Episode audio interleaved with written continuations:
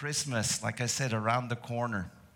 My wife and I kind of procrastinated, and we just finally put up our Christmas tree yesterday. Well, she did it, but I was there to support her. I was ho- putting up the lights outside, but I remember growing up, I used to love, love, love putting up the Christmas tree. Well, my mom did it, but I used to love being there supporting her.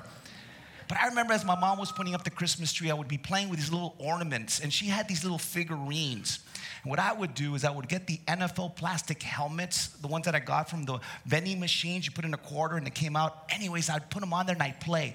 But once my mom was done and the ornaments were up, the last thing that I did was not put up the star, I put up a nativity scene. And I love my mom's nativity scene. It had the little monitos, of course. And what I would do is I put the little light by the nativity scene and it flare up. Something like this. You guys are familiar with nativity scenes? Now, all nativity scenes have, of course, Mary, Joseph, and baby Jesus. By the way, with us at our household, we wouldn't put baby Jesus in the nativity scene till December the 24th at midnight. And I would get the honor, I put it there, and then we open up gifts. Side note, I used to go to friends' house where they had nativity scenes, and baby Jesus was bigger than all the other figurines, and that would freak me out. I would imagine, imagine if baby Jesus got up and started crushing the other figurines like this big old giant. Sorry about that. I digress. But most nativity scenes also have little animals. They have the cow, they have the sheep, some of them have camels. And again, most nativity scenes have the three wise men. Let me give you some characteristics of these wise men. First of all, many biblical scholars believe that these wise men went to visit Jesus not when he was an infant a lot of biblical scholars believe by the time that the wise men got to Jesus, Jesus was about 18 to 20 months old. The other thing, many scholars, biblical scholars, believe that there were not only three wise men, there were more than that. More than three wise men. These wise men were considered royalty. That's why sometimes we call them the three kings. They were probably wealthy, they were well educated, and they knew astronomy. As a matter of fact, what led them to the Messiah, the newborn king, was the fact that they saw the star and they traveled to worship him. One more thing the wise men's name, the ones that we are familiar with, my mom used to tell me all the time that this one was Melkar, that one was Caspar, and some other one was Balthazar. Those names are not biblical. Those names were taught through church tradition. What is biblical, though, is that these wise men, probably, most likely more than three, brought three gifts. You guys remember what those gifts were? They were gold, there was myrrh, and it was frankincense. Three gifts. Why? Why these specific gifts? Why gold? Why myrrh? Why frankincense? Today we begin our series that we've entitled, our Christmas series, we've entitled The Gift. We're stepping away from our Mark series, the Gospel according to Mark, and for the month of December, we're going to look at these three gifts. So, we have your Bibles with you, please open them up to the Gospel according to Matthew. We're going to begin in Matthew chapter 2, jump in in verse 10. Matthew chapter 2, verse 10. Let me give us a little bit of context before we read these verses. Now, Jesus had already been born, born in the city of Bethlehem, and he was born during the reign of this king, King Herod. Now, Herod was not a nice guy, he was a horrible king as well. And as I mentioned, the three wise men or the kings saw a star and they went. They traveled about 900 miles to get to Jesus. And here's where we're going to pick up the story Matthew chapter 2, verse 10. When the wise men saw the star, it says they rejoiced exceedingly with great joy. And going into the house, they saw the child with Mary, his mother, and they fell down and worshiped Jesus. Then, opening up their gifts, they offered him these three gifts gold, frankincense, and myrrh. Again, my question to you is why these gifts gold, frankincense, and myrrh? Jesus is almost two years old. Why didn't they bring him Legos or wipies or a stroller or a car seat? Why these specific gifts gold, frankincense, and myrrh? See, as we're gonna see throughout this series, this Christmas series, these gifts were not only valuable, they were very symbolic we are going to see two weeks from now how gold symbolized the kingship of Jesus. Jesus, the King of Kings. We're gonna see next week how myrrh symbolized the sacrifice of Jesus, Jesus, the Lamb of God. And today, today we're gonna look at frankincense and how that symbolized the priestly nature of Jesus. Jesus, our high priest. Three gifts all pointing to who Jesus is. Frankincense. I wasn't sure what frankincense was, so I did a little study, and it turns out that frankincense is an oil with many purposes. It's very resourceful. And here's what I found out frankincense possesses anti inflammatory, antiseptic, digestive, sedative, anti aging, therapeutic properties. Now, back in ancient times, this oil was very expensive. And it was used to heal wounds and to cure diseases, sicknesses. But more importantly than that, frankincense was the oil that was used when the high priest would burn an offering to God. And as he poured frankincense, this oil, and lit the frankincense, it would make this smoke going, going up to the heavens. And this smoke symbolize the prayer of God's people going up to God Himself. Jesus, our high priest. What does that have to do with frankincense? To answer that question, I want you guys to go back to the Old Testament to see where it all began, where the high priest was first initialized. And the very first high priest was Aaron. And some of you, I think most of you are familiar with this guy, Aaron. Aaron was Moses' brother.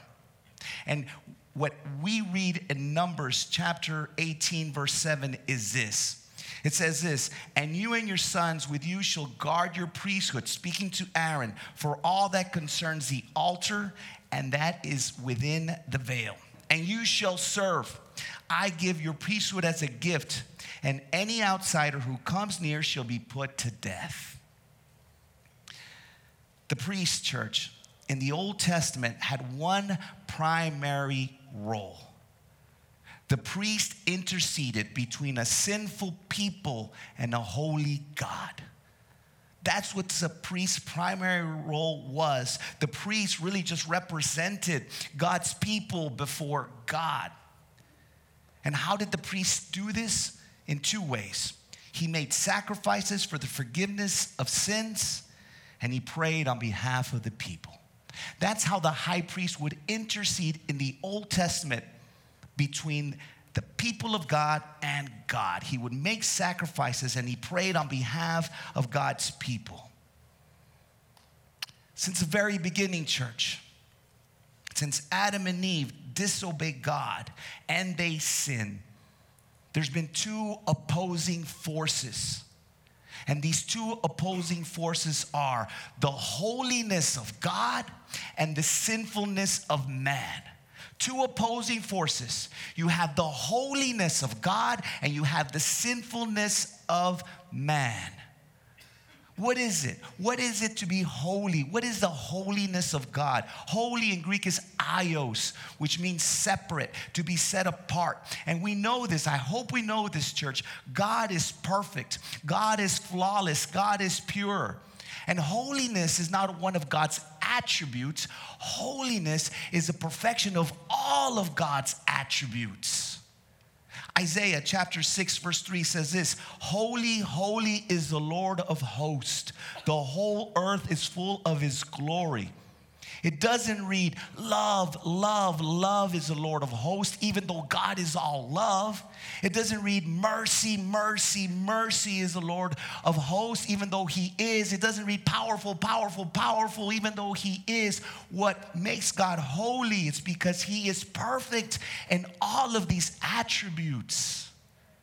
That's what sets God apart. His holiness makes Him worthy of all our praise. So you have these two opposing forces the holiness of God and the sinfulness of man. God is holy, and church, we are all sinful.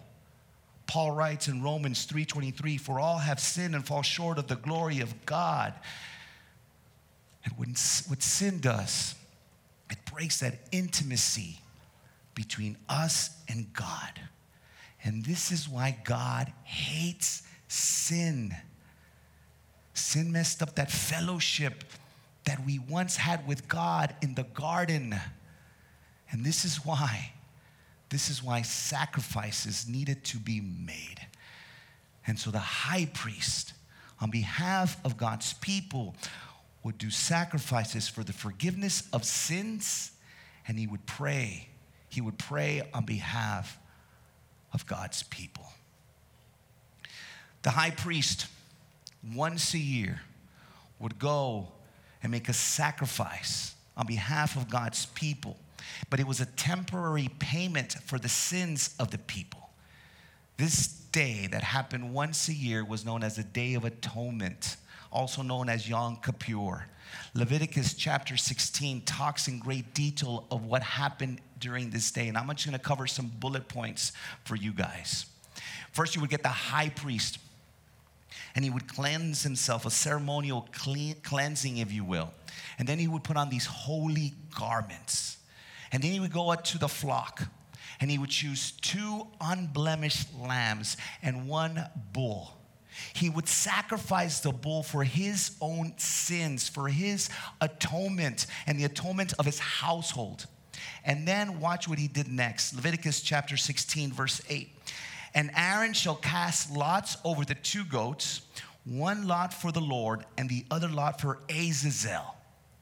So, what the high priest would do is get these two unblemished lambs. He would cast lots, and the lot that fell on one lamb, that lamb would be sacrificed for the forgiveness of the people's sin.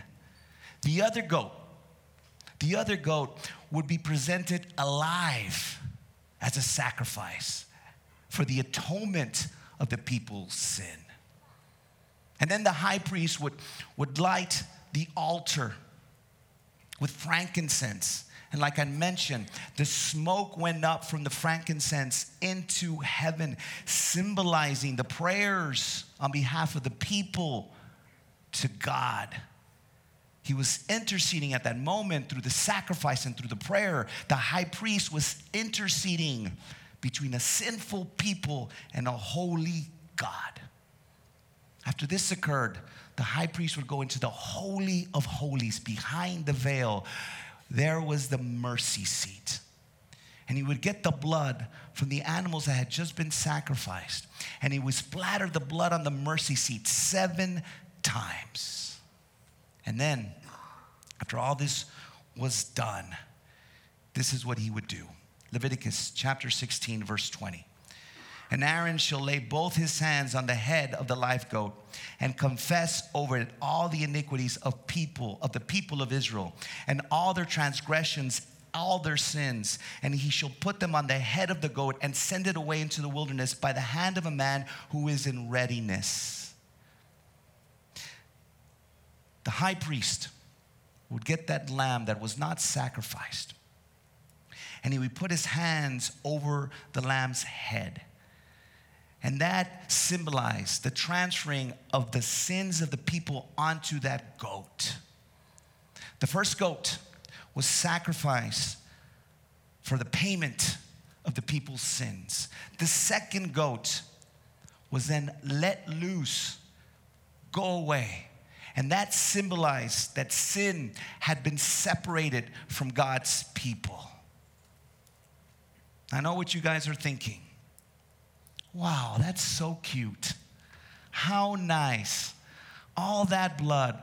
What an awesome sacrifice. No. If you're like me, you're probably thinking, why all this? Why did all this bloodshed had, had to occur? I'm gonna try to answer that as best as I can. Why? Because God is just. He is a just God and must punish sin. God cannot and will not turn a blind eye to sin. But God is not only just, He is a merciful God. And see, the sacrifice satisfied God's justice, but at the same time, it revealed His mercy. Let me say that again. These sacrifices, these sacrifices justified or took care of God's justice, but at the same time, it revealed what a merciful God we worship. And after all this had occurred, at the Day of Atonement, sins were forgiven and removed temporarily. Sins and had been forgiven and removed, but they were only removed and forgiven temporarily. This was a temporary covering church under the old covenant, in the Old Testament. We are not under the old covenant. We are under a new covenant. And I want to share with you what this new, perfect, once and for all covenant is. Hebrews chapter 10, verse 10. For God's will was for us to be made holy by the sacrifice of the body of Jesus Christ once for all time.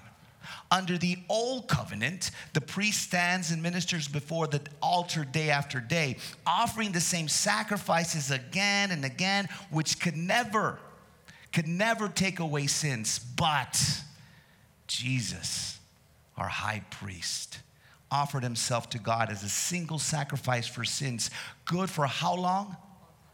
All time and then he sat down in the place of honor at God's right hand. In the old covenant, sins were forgiven and removed temporarily. In this new beautiful covenant with Jesus, which Jesus established through Jesus, our high priest, sins are forgiven and removed permanently. That's the great news. That is the good news. Church, at the cross, where after Jesus was beaten, insulted, and he hung on the cross, he said it was finished. When he said it was finished, it was done completely once and for all. All sins were forgiven for those who put their trust in what Jesus Christ did for them. See, this old covenant, all these sacrifices were only foreshadowing of what was to come the new and perfect covenant that is through Christ Jesus, our high priest. It was the death of an innocent one in place of guilty ones. You and me.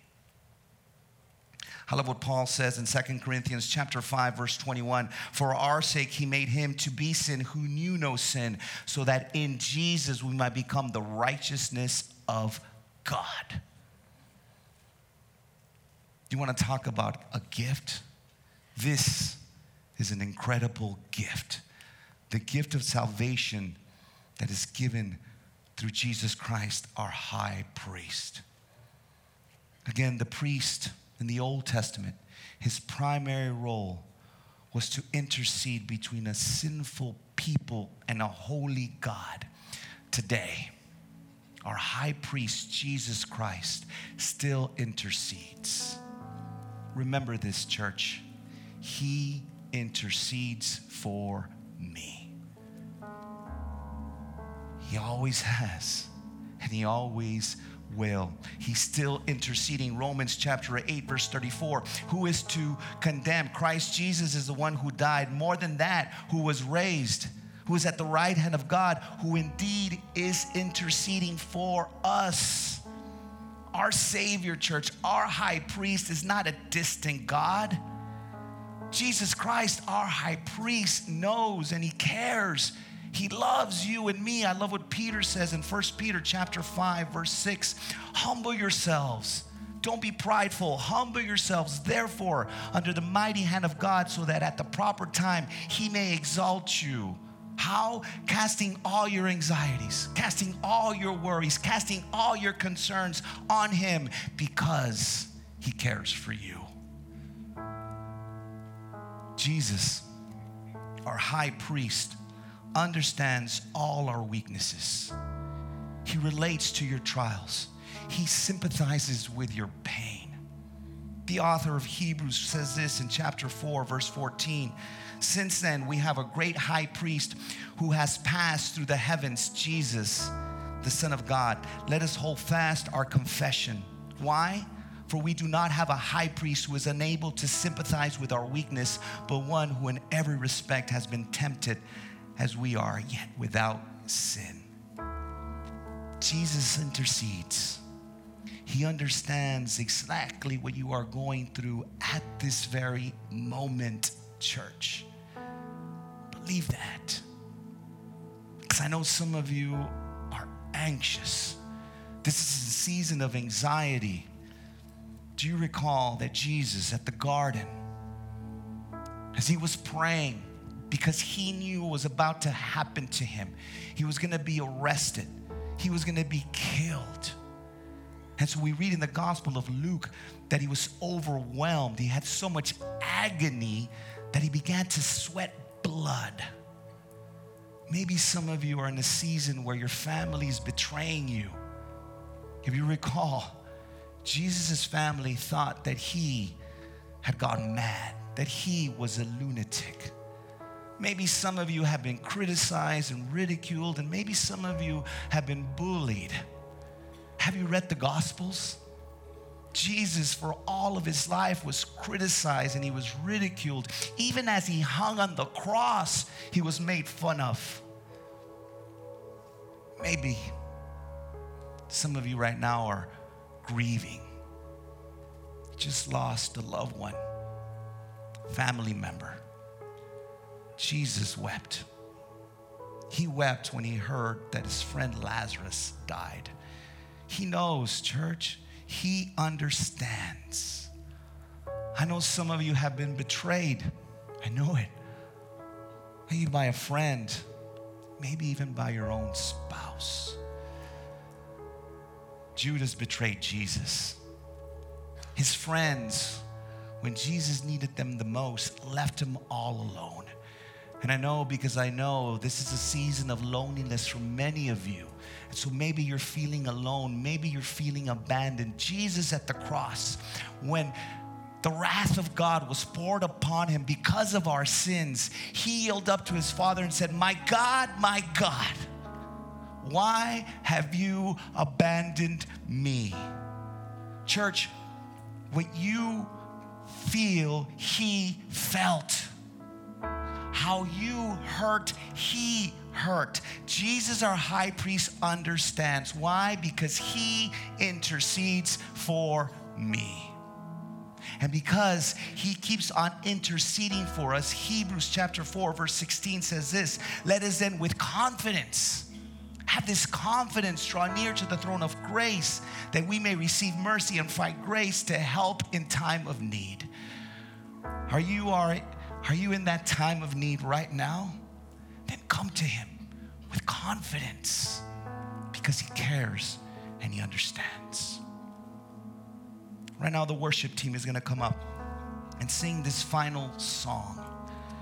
While they're singing, will you take a time and reflect what God has done and continues to do in your life? Come boldly before Him with confidence in any season that you're in right now. Let's pray. Father God, we give you praise. We thank you so much that you're not a distant God or a dormant God.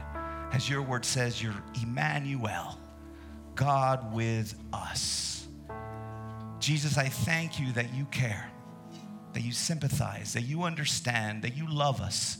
You love us so much that you died for us and you rose again taking the punishment for us. And because of that, we have the greatest gift ever the gift of salvation. But until we see you face to face, Father, please let it have this peace that surpasses all understanding, the peace that only you can give us. And I pray all these things in your son's name. Amen. God bless you, church. Love you guys.